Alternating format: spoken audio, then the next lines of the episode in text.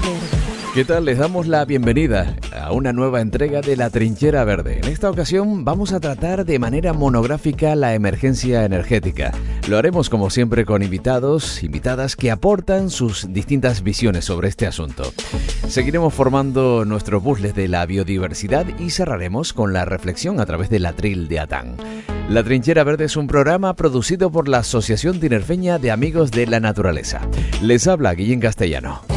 ATAN, en lucha por la conservación. Únete. atan.org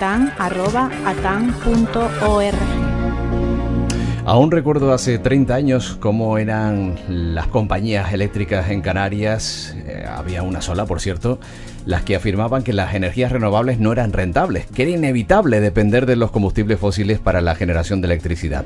Pasados unos años, la competitividad en el sector renovable ha provocado incluso la suspensión del concurso eólico en Canarias por corrupción amaño de, estamos hablando del caso eólico a principios del 2000. Ahora lo que se planteaba hace décadas como una solución a los problemas energéticos se ha convertido en un problema debido a que sí es rentable y quienes negaban su eficiencia ahora se pelean por tener, nunca mejor dicho, su terreno o espacio marítimo en la tarta del sector renovable, provocando problemas territoriales, invadiendo espacios naturales, cercando poblaciones, poniendo en peligro flora y fauna, taladrando nuestros barrancos. Esto ha hecho que muchos vecinos y vecinas, grupos ecologistas, se alcen contra los parques y pidan su paralización. En el archipiélago no somos ajenos ante este hecho y tenemos en trámite incluso un plan de ordenación espacial marítimo que afectará a las zonas costeras, algo que ya hemos tratado hace algunos meses. Mientras el archipiélago canario declaraba la emergencia energética. Se ha aprobado la declaración de emergencia energética para Canarias. Pues supone el reconocimiento explícito de la situación crítica en la que se encuentra Canarias. Lo que buscamos es también facilitar se articulen eh, soluciones de emergencia para poder eh, revertir, revertir la situación. Es Mariano Hernández Zapata, consejero de Transición Ecológica y Energía del Gobierno de Canarias. Bueno, vamos a hablar de este asunto y lo vamos a hacer con distintos expertos. El primero que va a desfilar por esta trinchera verde es Pedro Melquiades Hernández Camacho, profesor de la Escuela de Turismo de Lanzarote, adscrita a la Universidad de Las Palmas de Gran Canaria, con docencia en recursos territoriales turísticos y análisis y planificación turística del territorio, activista ambiental desde finales de los años 70, desde el 2020 hasta hoy, es uno de los portavoces de la plataforma Salvar Chirasoria, que persigue salvar de la destrucción el barranco de Arguineguín. También promueven la creación de un modelo diferente de transición energética. De eso hablaremos durante estos próximos minutos. Pedro, bienvenido, ¿qué tal? Muy buenas tardes, muchas gracias, agradezco, agradecemos.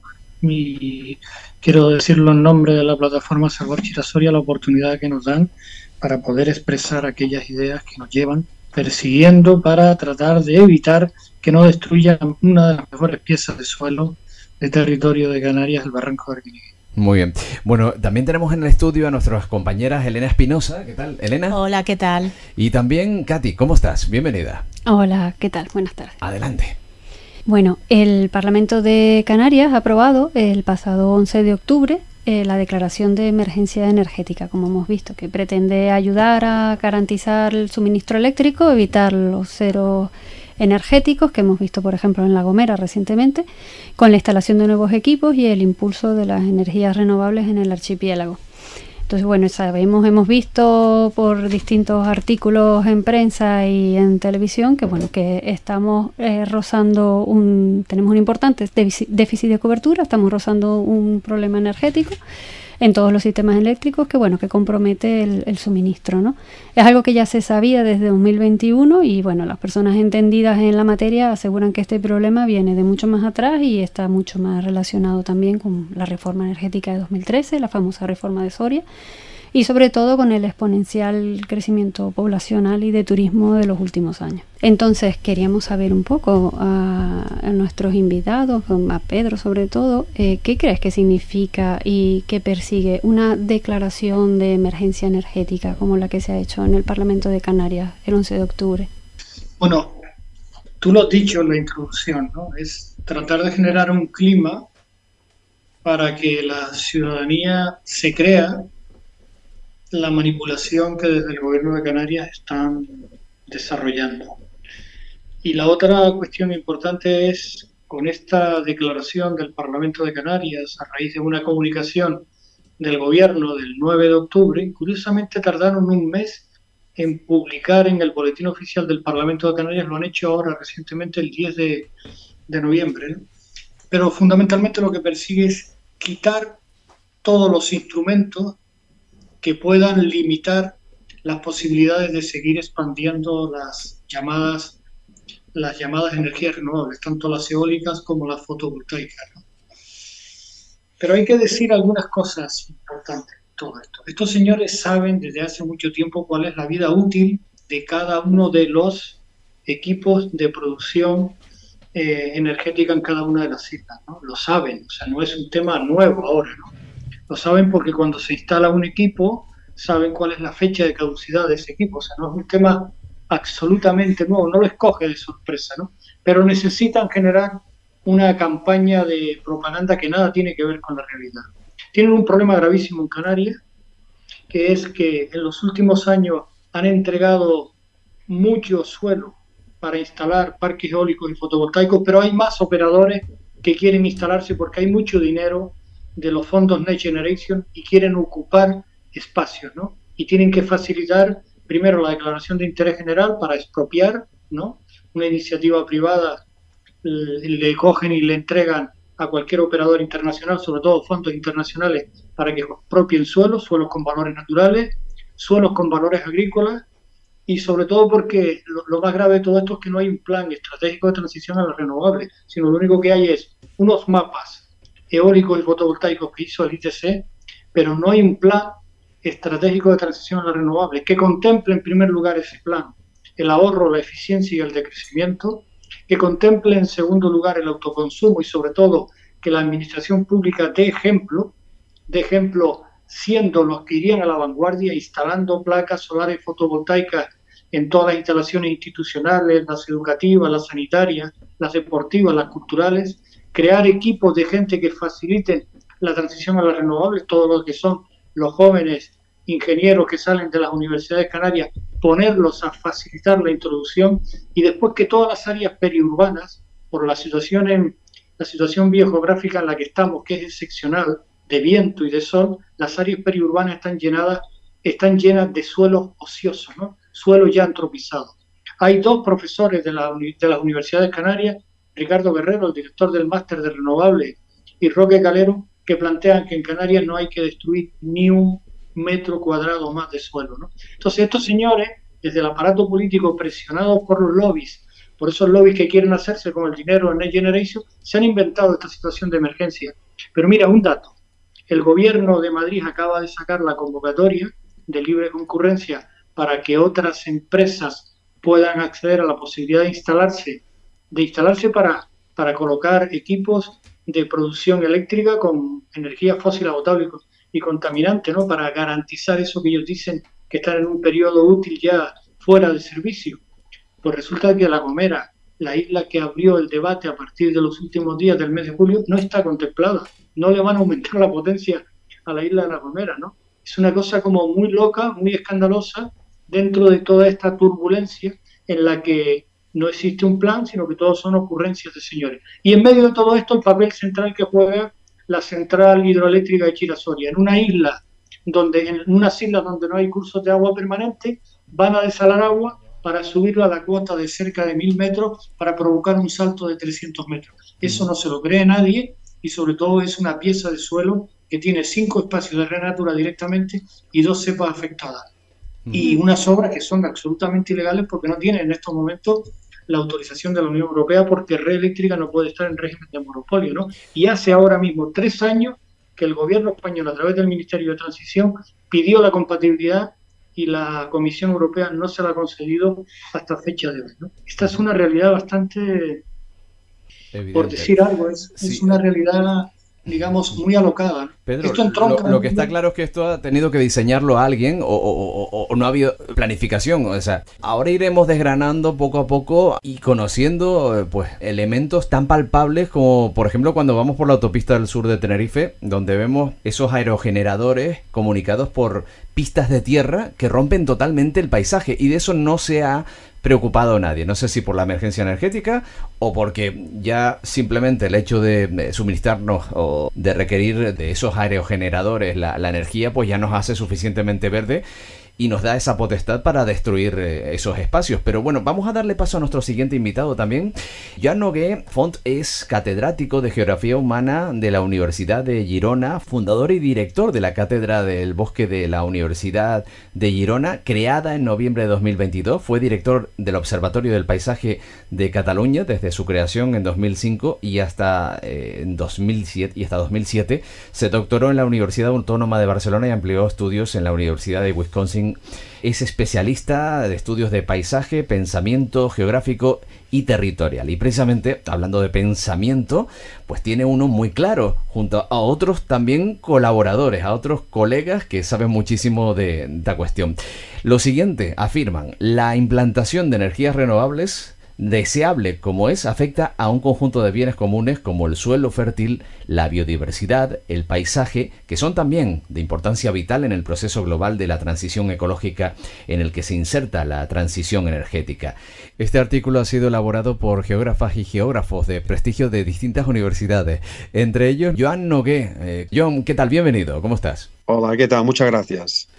Bueno, en nombre de, ese avance tecnológico de las energías renovables estamos también sacrificando otro tipo de, cuestiones, como decíamos, la biodiversidad, el suelo, eh, el paisaje, ¿no? Que son también de importancia fundamental, ¿no?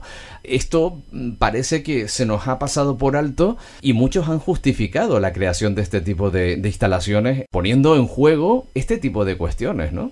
Sí, sí, así es. Y ese, este artículo colectivo, que en realidad tiene el tono de, manifiesto prácticamente, quería incidir en esa cuestión.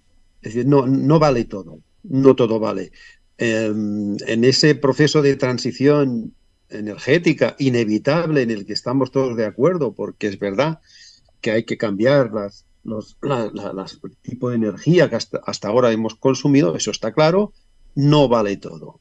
Y hay quien piensa que sí, ah, por declaraciones de emergencia, por ah, las prisas, por el capital que está detrás y eh, no, persigue nada más que beneficios a corto plazo, es decir, por múltiples, múltiples razones, ah, hay quien piensa que todo vale y que los efectos colaterales pues están justificados.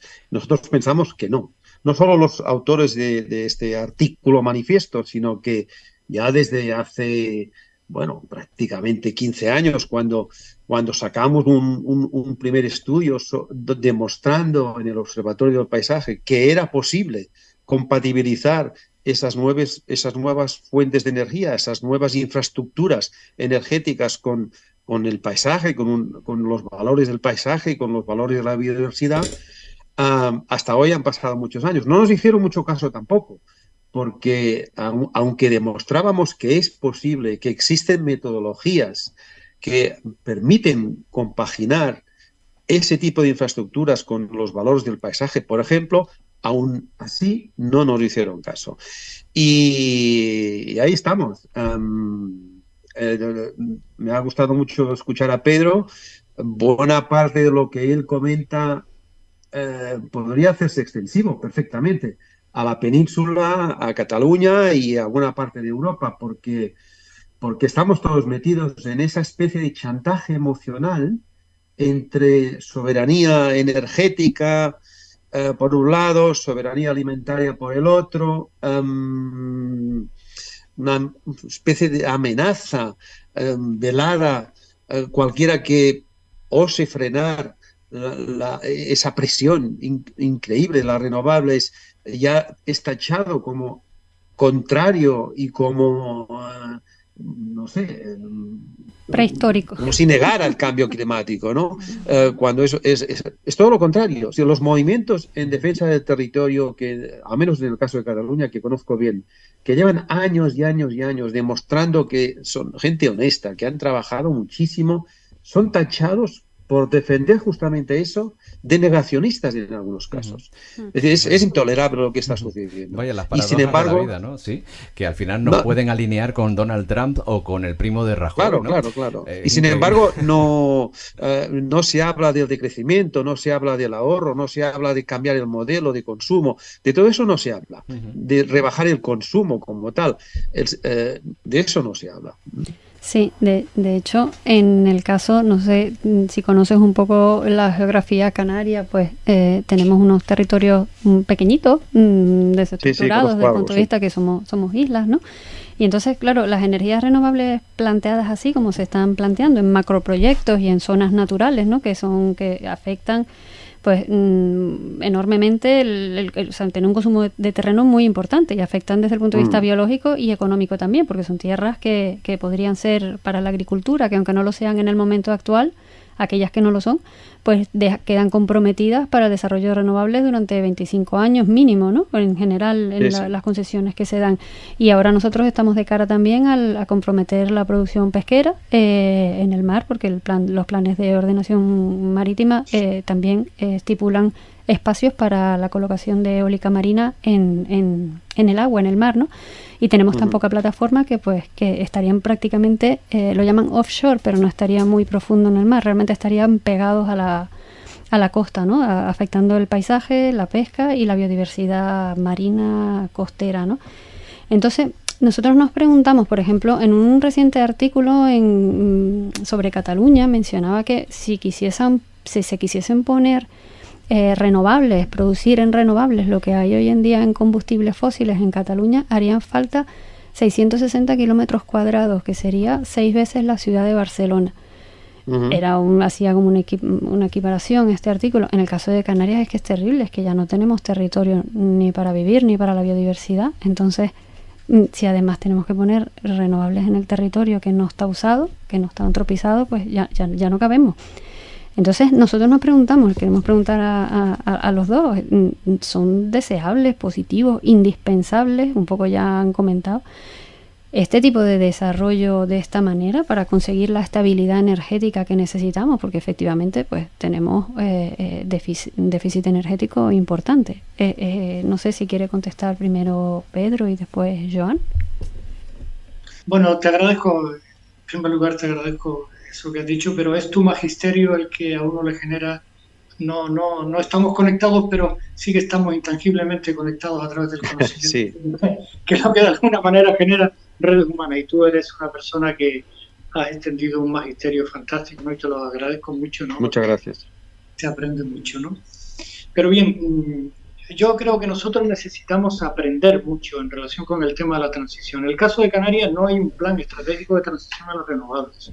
Eso en primer lugar. En segundo lugar, una sociedad hiperturistizada como la Canaria y además que dependemos absolutamente de los recursos energéticos fósiles, agotables y contaminantes. Dependemos casi en un 100% de esos recursos con una leve penetración de las renovables en Canarias cuando tenemos las condiciones de situación biogeográfica excepcionales por la estabilidad del viento y por la estabilidad de las zonas de sol, ¿no? Entonces es lamentable que no exista una penetración mayor.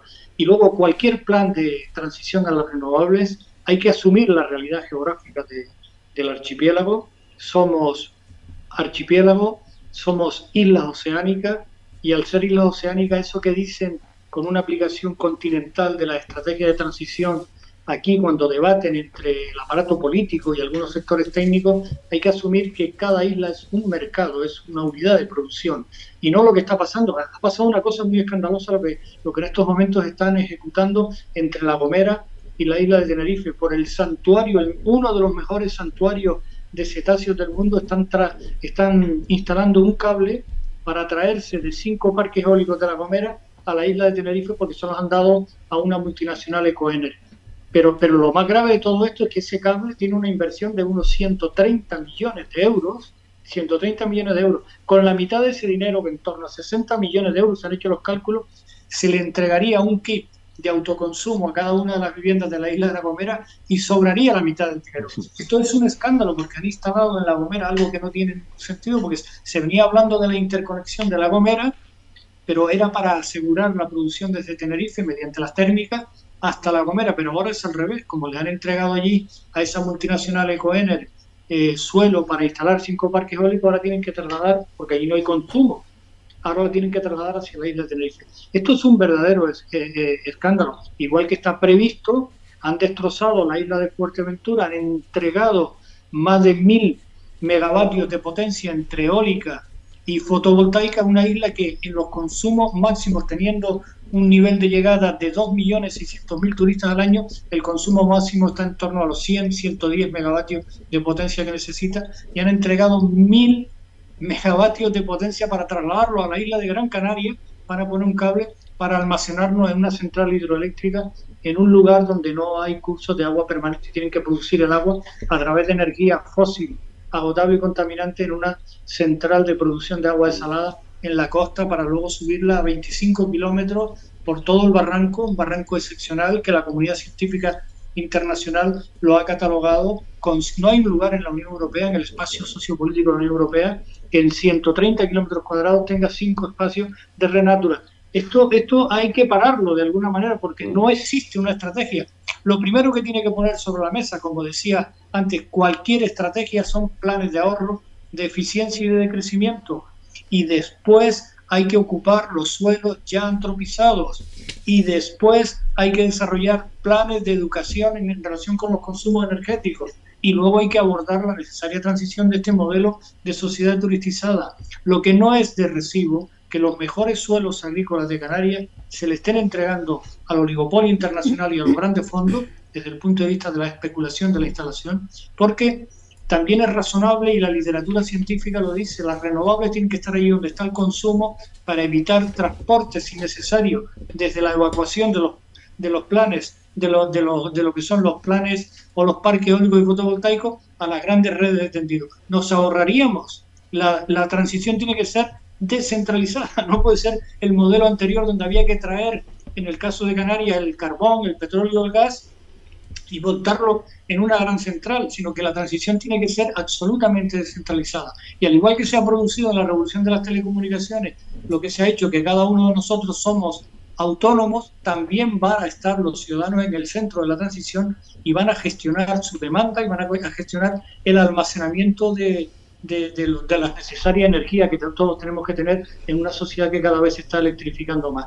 El, el, problema importante es o somos capaces de abordar nosotros en términos de supervivencia de la civilización de esta necesaria transición energética y le quitamos al aparato político y al gran oligopolio energético, le quitamos de las manos el discurso, el relato que nos han trasladado o estamos sometidos a esta especie de espolio, porque es un nuevo espolio que se está haciendo en los territorios con unos impactos paisajísticos, impactos a los ecosistemas, a los hábitats, a las especies, como nunca habíamos visto antes, ¿no?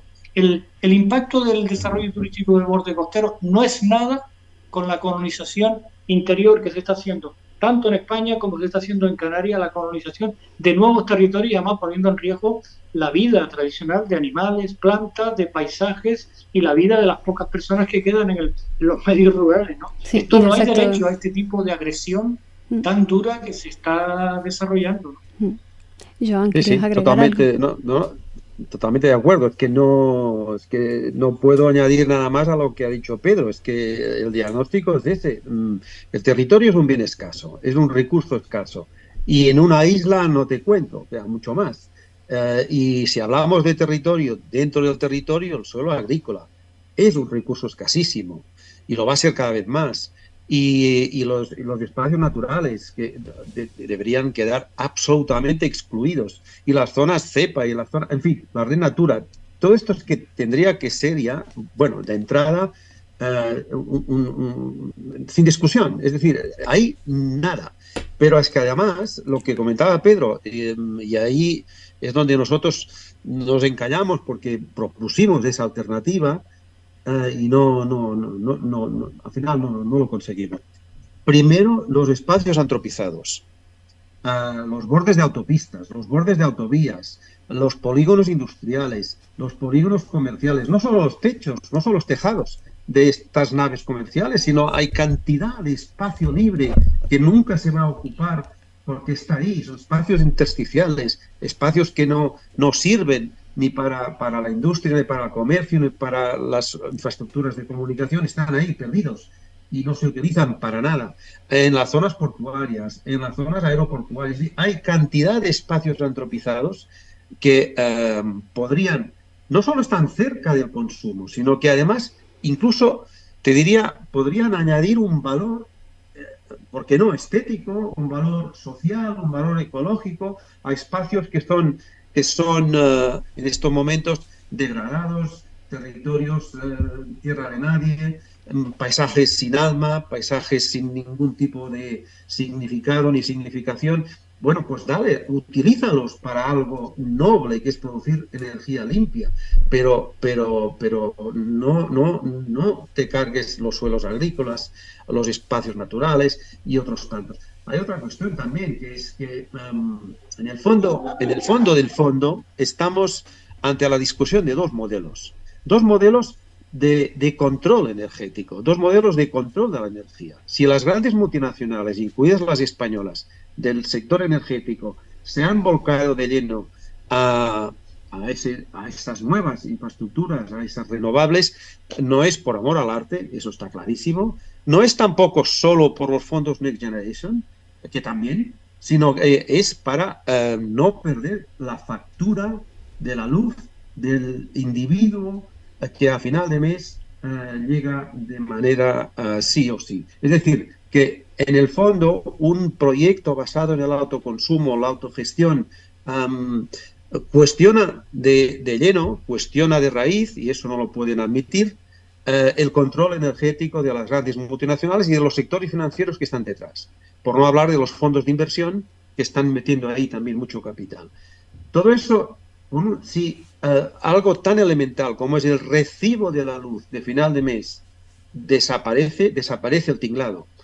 Y, y esto no se puede admitir, claro. Y de ahí la presión eh, sobre la administración, sobre la clase política, para que eso no suceda y que simplemente sustituyamos la energía fósil, que nos ha llevado donde nos ha llevado, por otra energía más limpia, sin duda sí, pero con eh, siguiendo eh, con el mismo sistema, así pagando el recibo de la luz a una multinacional del sector que hará lo que le convenga como siempre ha hecho.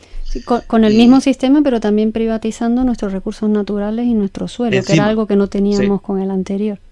Efectivamente, es lo que hay detrás. Sí, sí, si, me dejan, si me dejan, digamos, comentar muy brevemente lo que acaba de decir Joan, que me parece que es, es el dato. Es decir, lo que persiguen es cambiar la fuente de generación de carbón, gas o petróleo, cambiarla por el viento y el sol, pero seguir con el modelo centralizado y de control. Cuando que tenemos la energía que está fluyendo, que es un bien común, como dice, si es que ya lo dice la encíclica del Papa Francisco desde el año sí, con las dos, sí, el bien común es el instrumento que contribuye a generar democracia y contribuye sobre todo a gestionar los consumos y los almacenamientos de una energía, porque ya tenemos tecnología para capturar la energía que está fluyendo aquí encima de nosotros, ¿no? que en el caso de las islas tenemos de borde costero, pero tenemos sobre todo en todos los espacios que ya están tremendamente antropizados, tenemos mucho viento y mucho sol que está fluyendo y que ya la tecnología lo recupera. Mm. Lo que está en el fondo de todo esto es tratar de evitar la democracia y que los consumos, y que cada uno de los ciudadanos nos hagamos cargo de nuestro consumo y de tener almacenado nuestro consumo. Eso es lo que hay en el fondo y es lo que, digamos, los responsables públicos no quieren, sino que eh, eh, esto es como un gran, un gran centro comercial y si lo que interesa es que entren muchos consumidores al centro comercial que algunos de ellos. Y lo que interesa es no perder el control, porque es un hábito que tienen en los últimos 150 años y, de manera natural ya no estamos ante una situación como el caso de Canarias, donde había que traer el petróleo, había que traer el gas, había que traer el carbón. Canarias fue un ejemplo de las grandes empresas carboneras cuando a finales del siglo XIX se instalan los grandes barcos que tenían que pasar por Canarias. Entonces ahora no hay que traerlo, sino que lo tenemos distribuido por cada uno de los rincones de las islas y lo único que hay que hacer es aprovechar la revolución tecnológica para, para capturarlo. ¿Por qué los ayuntamientos ¿Por qué los cabildos, los gobiernos insulares, por qué el gobierno de Canarias no pone en marcha pequeñas empresas públicas? ¿Por qué no pone en marcha grandes gabinetes de asesoramiento para cada uno de los ciudadanos se desarrollen para que los pequeños y medianos empresarios que tienen nave industrial en las áreas periurbanas de todos los núcleos de población instalen y aprovechen todos esos techos ociosos y todos esos espacios intersticiales que no se están utilizando para nada, que incluso generarían mejorar esos paisajes. Exacto, exacto, a eso me refería, sí, sí. Claro, pues sí, es que está todo hecho, lo que pasa es que han desarrollado los planes han desarrollado los planes al servicio de esas multinacionales. ¿no? Y, luego, y luego otra cuestión elementalísima que se va en contra incluso de las propias directivas europeas. La, la, Directiva Europea del Mercado Interior de la Energía, la del 19, habla claramente que somos los ciudadanos los que tenemos que estar en el centro de la transición. ¿no? ¿Y quién está decidiendo en el Estado español? ¿Quién está decidiendo en Canarias? Está decidiendo los gabinetes de, del gobierno, los técnicos y el aparato político que se inventan este, esto que se han sacado a la chistera, lo último, el caso de la emergencia energética, que no es otra cosa sino un instrumento para quitar todas las cortapisas, las dificultades de planeamiento territorial que tienen los ayuntamientos los cabildos. Sí, sí, totalmente. Sí, sí, totalmente. Pedro. Matizar, no, sino complementar. No, no, es así. Lo que es inadmisible es que una transición que podría ser eh, social, que podría ser incluso política, de gobernanza, vamos, se, se, vaya a limitar estrictamente a una transición energética. Y, dentro de esa, una transición de control de la energía. Eh, de, pasar de un tipo de energía a otro, pero seguir siendo controlada por los mismos actores. Cuando eh, estamos en un momento crucial, históricamente hablando, e, esa transición energética podría facilitar también una transición social una transición política, formas de gobernanza distintas, uh, autogestión y mucho más empoderamiento de la población a través de la energía de su territorio más cercano y eso se ve con mucho recelo. Se ve con mucho recelo y la receta es hagamos la transición energética y punto. Y hagámosla siguiendo el modelo uh, que conocemos. Yo creo que ahí han habido dos, dos pequeños problemas. Por un lado, los grandes grupos ecologistas mm, muy institucionalizados han hablado de que frente a la crisis climática lo que hay que hacer da igual el territorio, hay que instalar muchas fuentes de energía. Han perdido, digamos, el norte en ese sentido. Y luego, desde el punto de vista incluso académico, salvo contadas excepciones, también han dejado de lado, ¿no? Y han dejado de lado que hay que pensar bien el modelo de transición energética necesario frente a las graves, a la, situación de policrisis en la que estamos. ¿no? Entonces, con esos dos elementos, y luego cómo ha coadyuvado la guerra de Ucrania, pues eso ha sido fantástico para acelerar este proceso ¿no? que estaba siendo cuestionado y está siendo cuestionado en el Estado español y en Canarias. Habemos grupos y hay una amplia plataforma, Primero Oriente, ahora las no macro renovables, que están abriendo otra brecha desde el punto de vista del pensamiento y, de, y del debate. ¿no? Esto hay que hacerlo de otra manera. Entonces, en ese sentido, aquí en Canarias incluso nos ha cogido muy despistados también. No se ha cuestionado para nada la instalación de grandes parques eólicos y fotovoltaicos y hemos estado más centrados en el mundo del, turismo ¿no? y los efectos en el borde costero. Y es verdad que gracias al debate que se ha puesto sobre la mesa con la, destrucción del barranco de a partir de la llamada central hidroeléctrica de Chirasoria, nos ha permitido bajar a la concreción, a la profundidad, en qué consiste, por decirlo de alguna, de alguna manera, en qué consiste esta, esta monserga que nos están tratando de imponer, de que hay que destruir un barranco, que hay que inventarse desalar agua, que hay que subirla a mil metros, porque dicen que esa va a ser la estrategia de la transición energética en Canarias. Entonces ahí, a partir de ahí, los últimos cuatro años, hemos podido profundizar, ¿no? Pero hay otro modelo, hay otras ideas, hay mucha gente que está resistiendo y en esa dirección yo creo que estamos llegando tarde, pero no estamos llegando, digamos, de manera definitiva que van a imponer su modelo. Sí, sí, sí Pedro. La situación la misma, es la misma en Cataluña. ¿eh? Ajá, Pedro, te estoy escuchando y me gustaría que concretáramos un poco la situación en, en Chira Soria. Y hablando de Soria, me viene a la. que no es lo mismo. Eh, el ministro Soria, lo recordamos por aquel impuesto al sol, pero también allá por el 2013 se aprobaba una ley de sistemas eléctricos de territorios extrapeninsulares donde se adjudicaban las concesiones al operador del sistema en régimen de monopolio. Ahora mismo eso sigue vigente, afecta de alguna manera a, a quién va a llevar las riendas del macro proyecto de Chira Soria. Vamos a ver, en el año 2013 Soria se inventó la ley esa de los sistemas eléctricos de los territorios extrapeninsulares. Mm, algunos tenemos la opinión de que se lo inventó porque él necesitaba ser el próximo jefe de red eléctrica. Date cuenta que Beatriz Corredor, que ahora es la jefa que ha puesto el Partido Socialista ahí, eh, el salario que tiene anual Beatriz Corredor es la bien pagada, 600.000 euros al año, ¿no? por estar ahí en el supuesto Consejo de Administración gestionando a los grandes inversores, a los grandes fondos internacionales que son los que controlan realmente a Red Eléctrica. Red Eléctrica es el operador del sistema, es el instrumento que está en régimen de monopolio en el transporte de la energía. Y el resto de los productores son los que enganchan a la red. Y la directiva comunitaria del mercado interior, tanto la del 12 como la del 19, impide que el, el operador del sistema esté en régimen de monopolio, no puede estar, simplemente se tiene que dedicar a transportar energía.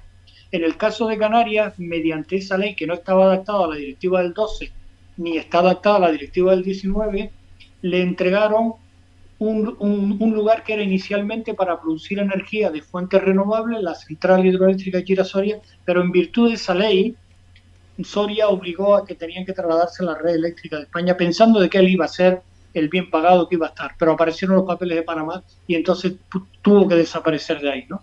Entonces, ¿qué es lo que pasa en estos momentos? Desde hace tres años, como dije anteriormente, el gobierno español se da cuenta de la situación de ilegalidad en la que está red eléctrica en la central eh, hidroeléctrica de Chirasoria y le pidió a la comisión que le hiciera una excepción a la directiva comunitaria y permitiera que Red Eléctrica, el operador del sistema en Canarias, estuviera en régimen de monopolio. Eso no ha sido concedido tres años después. La comisión sometida, sometida a la duda sometió información pública hasta el 27 de abril del año 2021 y no ha concedido a, día de hoy la, la, autorización. No está en régimen de, no está compatible todavía, o sea que todas las intervenciones que se están haciendo ahí son ilegales. Pero la otra cuestión, el gobierno de Canarias, sin tener en cuenta lo que le dice la ley de procedimiento administrativo, que debería de suspender todos los procedimientos internos hasta que la comisión decidiera, no lo ha hecho, aprobó la central y la autorizó el 25 de noviembre del año 2021 y contemplaba la modificación de los instrumentos de gestión de los espacios de renatura y tampoco lo ha hecho. Y ahí se está produciendo en estos momentos, ya están construyendo la central desaladora, ha aparecido, ya se conocía la existencia del caracol chato, que es una especie única. En el ministerio dicen que es una especie única, que es un pequeño caracol llamado caracol chato, que vive entre 50 y 100 metros sobre el nivel del mar y no está incluido ni en el estudio de impacto ambiental ni en la declaración de impacto ambiental, a pesar de que estaba en la base de datos. Ya han iniciado la perforación del túnel en la zona del Caidero, una zona que está dentro de la Renatura. Han vaciado las dos presas que forman parte de los hábitats de humedales, se han cargado una parte de los palmerales que son también hábitats prioritarios en nuestra Unión Europea y ya están instalando las bases de las torres para evacuar la energía por una zona de especial conservación que es Tauro 2 sin tener la compatibilidad de Bruselas. No ha dado la autorización porque ni siquiera han modificado el instrumento de protección. Esto es lo que está pasando en Canarias, ¿no? Nosotros pensamos, estamos con los procedimientos judiciales con cinco y estamos también con contra la declaración de impacto ambiental una vez que se dio la autorización, nosotros pensamos que cualquier tribunal mínimamente sensato va a parar esta desgracia, esta destrucción que ahora mismo se pone en marcha. Y van a iniciar próximamente lo que dice la, la declaración de impacto, la perforación de los túneles, galerías y la gran caverna, para que conozcamos que la gran caverna, dicen los técnicos de red que, que cabrían dentro dos catedrales de Santa Ana, para saber la dimensión de esa gran caverna, que es donde van a estar las turbinas reversibles las turbinas de producción de energía cuando se produzca el salto de la presa de Chira y eso lo van a hacer eso lo van a hacer con 5.000 kilos de dinamita diariamente y 200 camiones bajando los escombros para la costa. Y esa es la realidad. Y luego se ha producido, ha aparecido un almogarén. Un almogarén es un lugar ritual de los aborígenes canarios en esa zona del curso medio alto del barranco de Arguiniguín, donde el Cabildo de Gran Canaria ha levantado la suspensión de las obras para que continúe adelante porque tienen que hacer unas pistas por donde, van a transitar los camiones. ¿no? eh, hemos llevado a los tribunales el levantamiento de la suspensión de las obras en ese almogarén y el tribunal no se ha pronunciado todavía. No sabemos qué va a pasar, pero es inadmisible que en el siglo XXI, en el año 2023, se, se esté dando esta circunstancia en Gran Canaria. Y todo con el argumento de la transición energética, porque han entregado muchos parques eólicos y fotovoltaicos, sobra potencia eólica y fotovoltaica y tienen que almacenarla en algún lado. Y dice que la van a almacenar los 200 megavatios hasta 200 megavatios en la, en la pila de Chila Soria, que es como le llaman. Incluso, bueno, ahora teníamos noticias este, este mes, hace eh, la semana pasada, eh, a veces ruedan cabezas. Eh, Antonio Costa, el primer ministro de Portugal, dimite porque está envuelto en las investigaciones por, el, por tráfico de influencias, prevaricación, corrupción en un proyecto energético, una concesión de dos explotaciones de litio en una región que creo que está próxima a Galicia. que estaba declarado como un sitio de patrimonio agrario mundial de la FAO y consiguió una autorización de la Agencia Portuguesa de Medio Ambiente sin, eh, sabiéndose ya que no existía ningún tipo de, de, compatibilidad ni de integración paisajística. Aparte también por otra, otro tema de producción de hidrógeno verde. Entonces, bueno, vemos que a veces estas cosas, mm, no sé si decir que me dan esperanza, porque ver cuestiones de, de corrupción eh, vinculadas a las renovables, pues te quita un poco eh, de, optimismo, ¿no? Pero, pero vamos, que, que, están ahí, ¿no? También vemos que en Galicia, pues se han parado siete proyectos eólicos, eh, aunque también leí que la, la Junta estaba como intentando sacar alguna normativa para agilizar los procesos. Eh, el trámite, ¿no? Yo no sé si, si Joan conoce, o bueno, Pedro, eh, cuál es la realidad a nivel nacional, porque aquí en Canarias ya vemos la que es, pero existen más intenciones de declaraciones energéticas en el territorio español para, para seguir saltándose pasos. No sé, yo no, no te podría detallar comunidad autónoma por comunidad autónoma lo que está pasando. En términos generales, el panorama es similar. Es decir, eh, están apareciendo declaraciones de emergencia, eso es verdad. Eh, la presión, las presiones que comentábamos antes están ahí, por todos lados. Esa, esa contradicción in extremis que comentaba Pedro de grupos ambientalistas, ecologistas muy institucionalizados y de ámbito prácticamente global en contra de grupos de acción local, territoriales, que, no están de acuerdo con ese proceso y ahí, ahí eso está pasando en todas partes. no sé qué decirte, me temo que, quizá en vuestro caso, por el hecho de ser islas, y claro, es que es, que es mucho más grave, porque eh, si, si nosotros, para nosotros el territorio es escaso, para vosotros mucho más. Eh, entonces la gravedad se incrementa, lo mismo podríamos decir en Baleares. Pero, no, solo, no solo el territorio corto, sino también que son tenemos el 30% de la biodiversidad de Bueno, bueno, es que sí, sí, claro. No, no, poner un molino aquí tiene eh, mucho más impacto que ponerlo en muchos otros sitios, tanto a nivel submarino como puestos en el agua como, como en tierra. Somos un paso también migratorio de aves que normalmente no la suelen mencionar en el impacto. Todo el mundo piensa en el suelo, no piensa en el aire que pasan volando las aves. Pero me refería a que procesos, procesos, por ejemplo, la, lo que está pasando en el, en el, en el, en el sector agrícola, ¿no? en el campo, eh, esa, esa competencia que entre, entre parques fotovoltaicos o aerogeneradores y sobre todo en el secano, producción agrícola, eh, que se está, que, está, que, está, bueno, cada vez más, la, balanza se está decantando en favor de los parques eólicos. ¿Habéis visto la película Farras?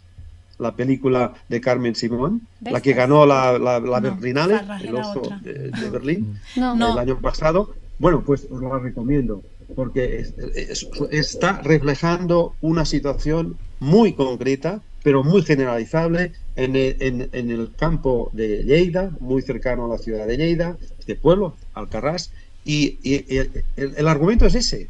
Qué, qué, qué está pasando cuando se da la competencia desleal entre uh, esas grandes instalaciones promovidas por grupos muy potentes y el pobre campesino, agricultura familiar, que uh, apenas sobrevive con la producción agraria normal, uh, con la que tenía, con sus pocas hectáreas, y de pronto le viene encima esa, esa, esa cascada de, de, de presiones para que abandone el campo y convierta ese campo en un campo de producción energética y no agrícola. Sí.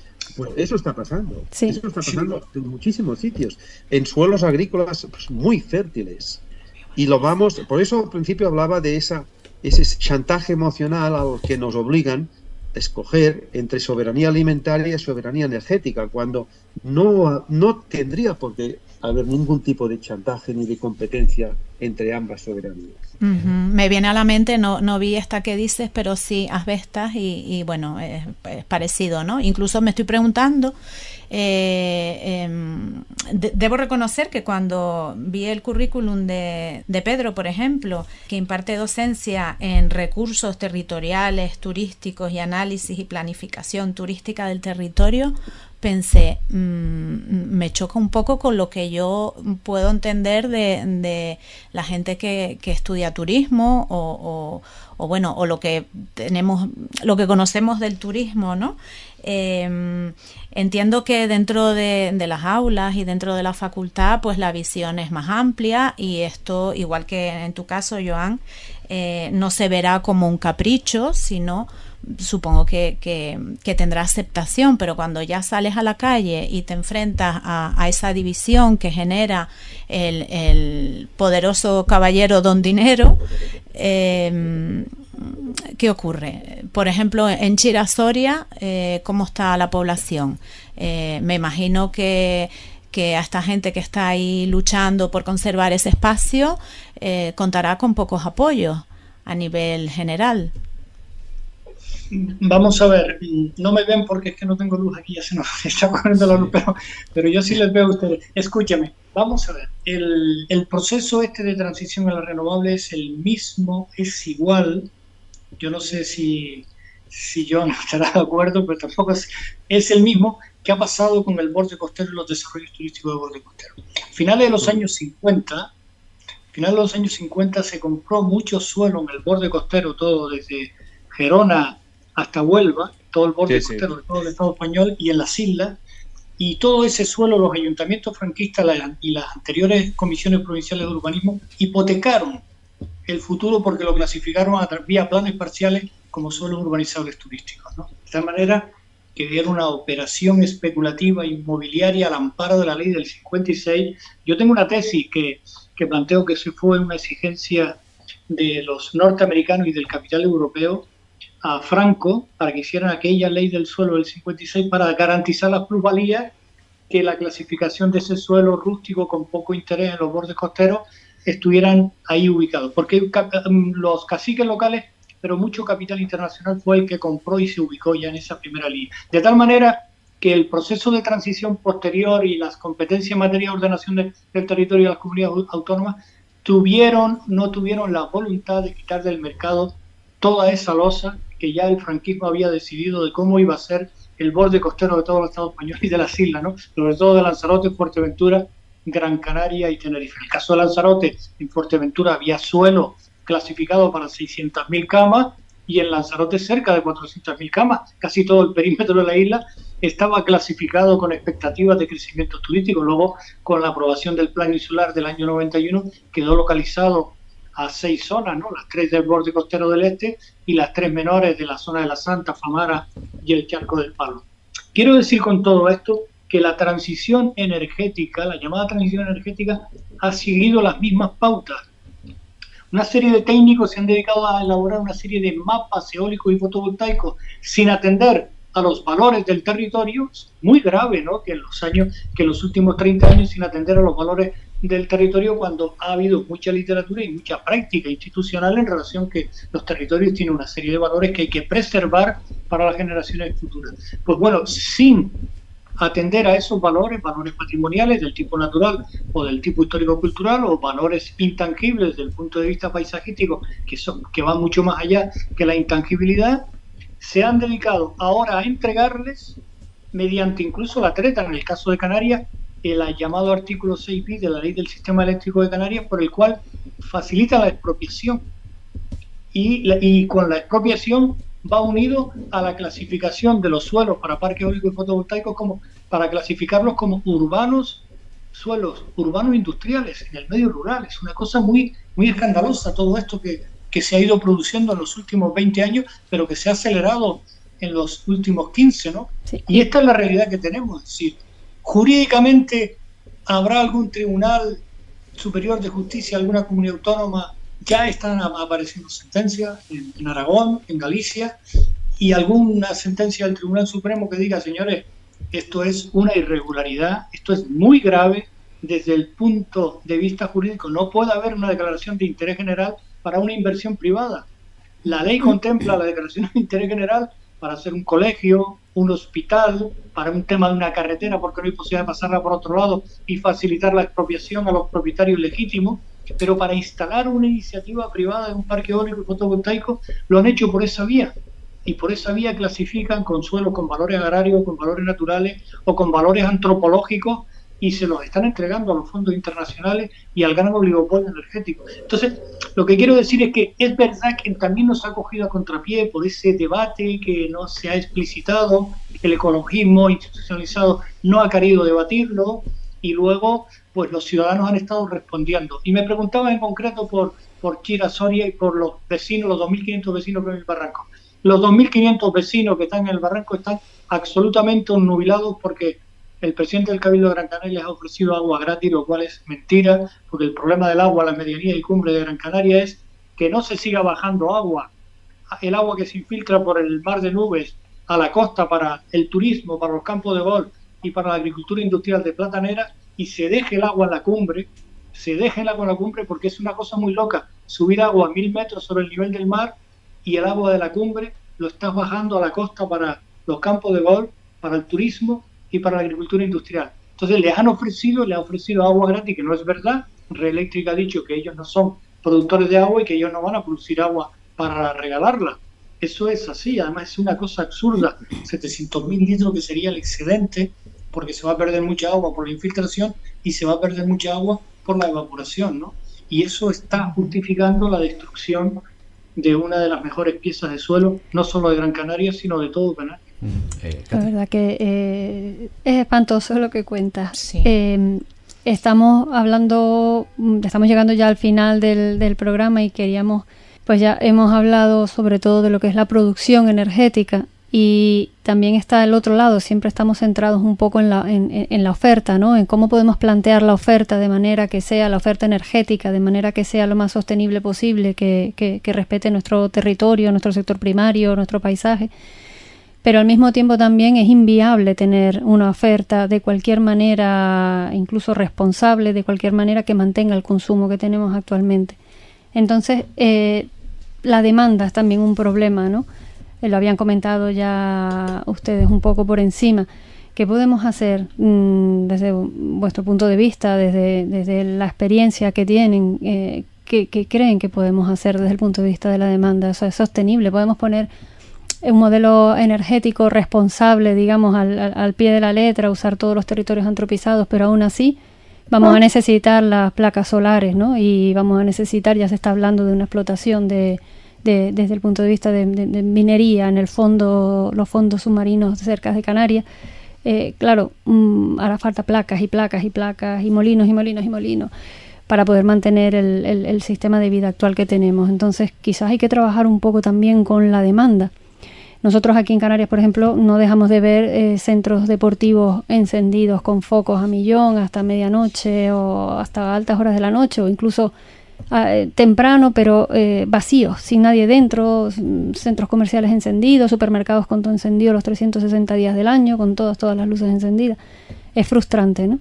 Entonces, desde el punto de vista de la demanda, para cerrar el programa y hablar también de la demanda, ¿qué creen que podríamos hacer? ¿Qué proponen ustedes? Es que creo que la receta, la receta de verdad pasa por educación, educación, educación, sensibilización, concienciación ciudadana, ah, pasa por ahí, sobre todo. Eh, si, si, encima algún día alguna norma contribuye a validar y a impulsar esa concienciación y educación, mejor que mejor. Pero si no hay una educación y concienciación sobre la cuestión del, del, del, decrecimiento, de, la reducción de la demanda, del consumo, ah, de todo, no solo de energía, sino también de suelo, de tierra, de, todo, de agua, sobre todo de agua también. Ah, si eso no, no penetra eh, en, la sociedad, pero de verdad, no a través de un spot publicitario em, puntual, sino de verdad en las escuelas, en los institutos, en las universidades, si no penetra ahí, pues, pues va a ser complicado. Yo ahí eh, debo decir que a pesar de los pesares soy optimista porque eh, noto que hay mm, iniciativas sociales, iniciativas que salen de la sociedad civil en esa línea y, que, y que, y que van, van más allá de, de las propias consignas bien intencionadas de, algunos, algunas administraciones locales sobre todo. No sé, se acaba de crear hace poco una asociación, asociación de micropueblos, asociación de micropueblos de Cataluña, pueblos de menos de 500 habitantes, eh, que, que, tienen esos temas clarísimos, están impulsando comunidades energéticas a nivel, a nivel local, pero de verdad, están impulsando nuevas formas de, habitar, de habitar el campo, de, de, cohabitar, están en contra de los alquileres turísticos y de la especulación turística también en el turismo de interior. Y están trabajando muchísimo, van mucho más rápido que, que de lo que eh, hubiera sido posible imaginar hace unos años. Y, y ahí sí se da un cambio, pero es que es un cambio que va, es un cambio de paradigma, es un cambio que, que está consiguiendo cambiar las formas de gobernanza, de gobierno local, y está, está mm, poniendo sobre la mesa una auténtica democracia no representativa, sino participativa, una auténtica democracia participativa. Y eso sale de la nada, sin recursos, sin apenas recursos, es prácticamente todo voluntariado. Eh, y es, es fantástico ver cómo esa gente se ha metido en los ayuntamientos, esos pequeños ayuntamientos, eh, em, y, está trabajando en esa línea muy bien. Esos sí están haciendo transición energética, social, política, como, como es debido. A otros niveles de la administración, bueno, pues eso va mucho más lento y es mucho más complicado, pero al menos desde la base existen ya movimientos muy, muy prometedores. No sé si vamos a llegar a tiempo, no lo sé, Ah, pero, pero ahí están y eso es muy esperanzador.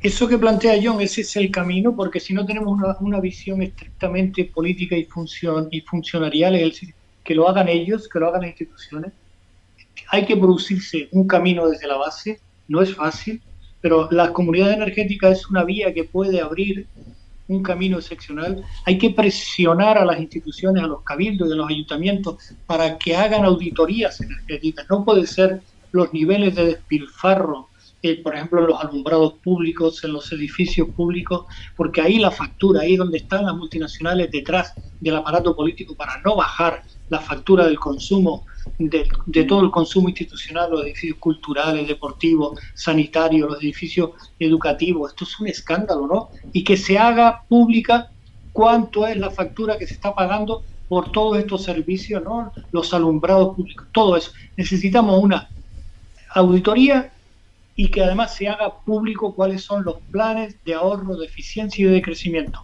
Es que ningún plan de transición puede ser, se puede hacer si no sabemos cuánto necesitamos. Es que esto es una bestialidad. Están poniendo en el, en el mercado producción de energía de fuentes renovables sin saber exactamente cuánto necesitamos.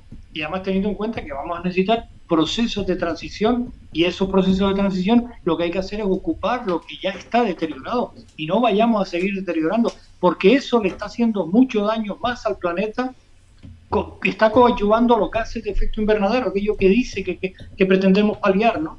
Yo creo que en esa dirección, tal y como lo ha planteado John, y en la dirección de exigir desde el punto de vista ciudadano, no esperemos por la administración pública, sino hacer lo que podamos y exigir, ¿no? Yo creo que en esa dirección podremos estar y podríamos estar en buen camino. Pero hay que aprender en la transición energética también de que ya nos hipotecaron con el mundo del turismo los bordes costeros, ahora con las nuevas fórmulas de turismo están hipotecando la vida en los pueblos, la vida en los núcleos urbanos, eso no se puede tolerar, hay que frenarlo y no nos pueden hipotecar el futuro de la transición energética con este modelo que han decidido desde arriba, ¿no? Bueno, pues la verdad es que eh, podíamos haberlo hecho bien, podemos hacerlo bien. Joan, por ejemplo, ha dado las claves de, autoconsumo y aprovechar las zonas antropizadas para instalar esos parques eólicos o los huertos solares. Pero eh, si a un alcalde, a un presidente del gobierno, no le duele, no le duele ver como una zona, un paisaje por su municipio, donde no había sino un barranco eh, moldeado por la naturaleza y especies naturales asentadas, si no impera el sentido común en las propias empresas o nosotros los ciudadanos justificamos o nos sentimos más tranquilos pensando que hay que sacrificar territorio y pronto zonas marítimas a favor de energías renovables y muchos vendrán incluso a decir que los ecologistas o los técnicos o los científicos eh, están en contra del progreso o en contra de aquellos que reclamaban, que reclamamos hace años, ¿no? Eh, que son las energías renovables, eh, creando esa demagogia. Pues no, hay que hacer las cosas bien. Hay que hacer las cosas bien para que todos estemos de acuerdo en el sentido que tenemos que tomar a la hora de evolucionar. Y se trata de eso, no de destruir eh, a favor o, de elegir, ¿no? Entre lo peor o lo terrorífico. En fin, le agradecemos muchísimo a Jan Nogué y también a, a Pedro Melquiades Hernández por acompañarnos, dar luz esperemos procedente de, energías limpias y no invasivas a esta tertulia, a este programa, a esta trinchera verde. Gracias por acompañarnos a los dos. Gracias a vosotros, un placer. Mucha suerte. También a nuestras compañeras Katy y a... mucho la oportunidad que nos dan y, bueno, ha sido para mí todo un honor compartir mesa, mesa virtual con John y con Lo mismo digo, también para mí. Gracias también a, Katy y a Elena Espinosa, nuestras compañeras en el estudio. Gracias a todos. Como siempre ha sido un placer. Muchas gracias. Gracias. Gracias. La trinchera verde.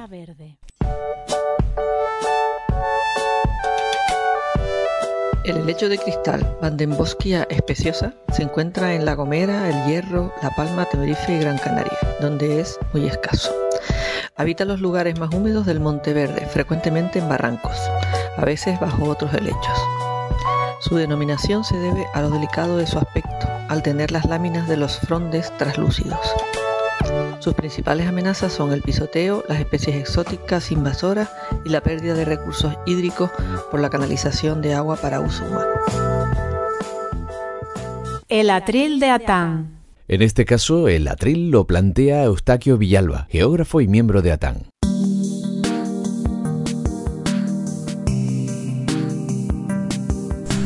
espacios protegidos, movilidad y crecimiento turístico. Caso de demagogia política. Estos días, y no es novedad, pues ocurre desde hace ya muchos años y era una crónica anunciada, que la isla está colapsada. Nuestros espacios protegidos sufren una invasión de coches y de visitantes muy superior a los de su capacidad de carga. El problema no es nuevo. Hace muchos años que se ha anunciado que un crecimiento de los coches, de los vehículos, como está ocurriendo en la isla, era imposible de mantener en el tiempo. No se puede aumentar el número de carreteras para resolver un problema que deriva del aumento del número de coches. La isla es muy pequeña y no puede asumir más carreteras, más viales para solucionar un problema que no tiene solución aumentando el número de kilómetros de carretera, sino controlando lo que lo causa, es decir, la cantidad de vehículos. No le quieren poner solución a la realidad del colapso que estamos sufriendo. La solución es evidente que sería limitar el número de turistas, limitar el número de coches y apostar por el transporte público, especialmente en guagua. Pero no es eso lo que proponen. Precisamente en lugar del sistema más apropiado para las dimensiones de la isla, que es el transporte en guagua, ahora nos están proponiendo poner trenes. Trenes que no solucionan absolutamente nada, puesto que el problema del colapso se da en el área metropolitana, los accesos al área metropolitana y en la zona turística del suroeste de la isla, mientras que no hay colapso entre la área metropolitana y la zona turística, es decir, el tren, tal como demuestran los datos, no solucionaría ese problema. Tampoco quieren nuestras autoridades poner una tasa turística, cosa que se hace en muchos otros lugares, con el fin de destinar ese dinero a la conservación de nuestros espacios naturales. En absoluto quieren hacer eso, lo más que proponen, y es con la finalidad recaudatoria, cobrar la entrada en el Parque Nacional, algo que la ley eh, no permite. El problema del Parque Nacional desde hace muchos años es que es un parque con un número excesivo de visitas y además concentrada en horas muy concretas y la mayor parte de estas visitas se hacen en coches privados, en coches de alquiler. Eh, la inmensa mayoría de los visitantes del parque son los, los turistas que nos visitan. Querer solucionarlo simplemente poniendo aparcamiento para los coches y guaguas lanzaderas es no tener en cuenta dónde habría que poner eh, la solución y es impedir que se siga subiendo con coches particulares a nuestro parque nacional. Eh, eso tendría que ser una política general, no solo con respecto a los espacios protegidos, sino general de la isla. Promocionar el transporte público y evitar que siga creciendo indefinidamente los coches, no importa que sean eléctricos de combustión, puesto que eso lo único que contribuye es a colapsar la isla. Pero la cortedad de vista de nuestro representante en las instituciones ha hecho que eh, eso no se pueda hacer. Por el contrario, promocionan todo lo contrario. Mientras el modelo económico que es vigente en las islas, de aumento indefinido, exponencial del número de turistas y del número de vehículos, es evidente que no habrá solución al problema. Desde ATAN lo que pedimos es que se ataque a las causas del problema y no a los efectos del problema, que es lo que se está haciendo desde nuestras instituciones públicas. Desde ATAN pedimos, por tanto, que los poderes públicos hagan frente a ese problema realizando una política en la cual se limite el vehículo privado a favor del transporte público. La trinchera verde. Finaliza un nuevo episodio de esta trinchera verde y en unas semanas más contenidos relacionados con el medio ambiente. Muchísimas gracias por escucharnos. ¿Quieres colaborar con nosotros? Hazte socio. atan.atan.org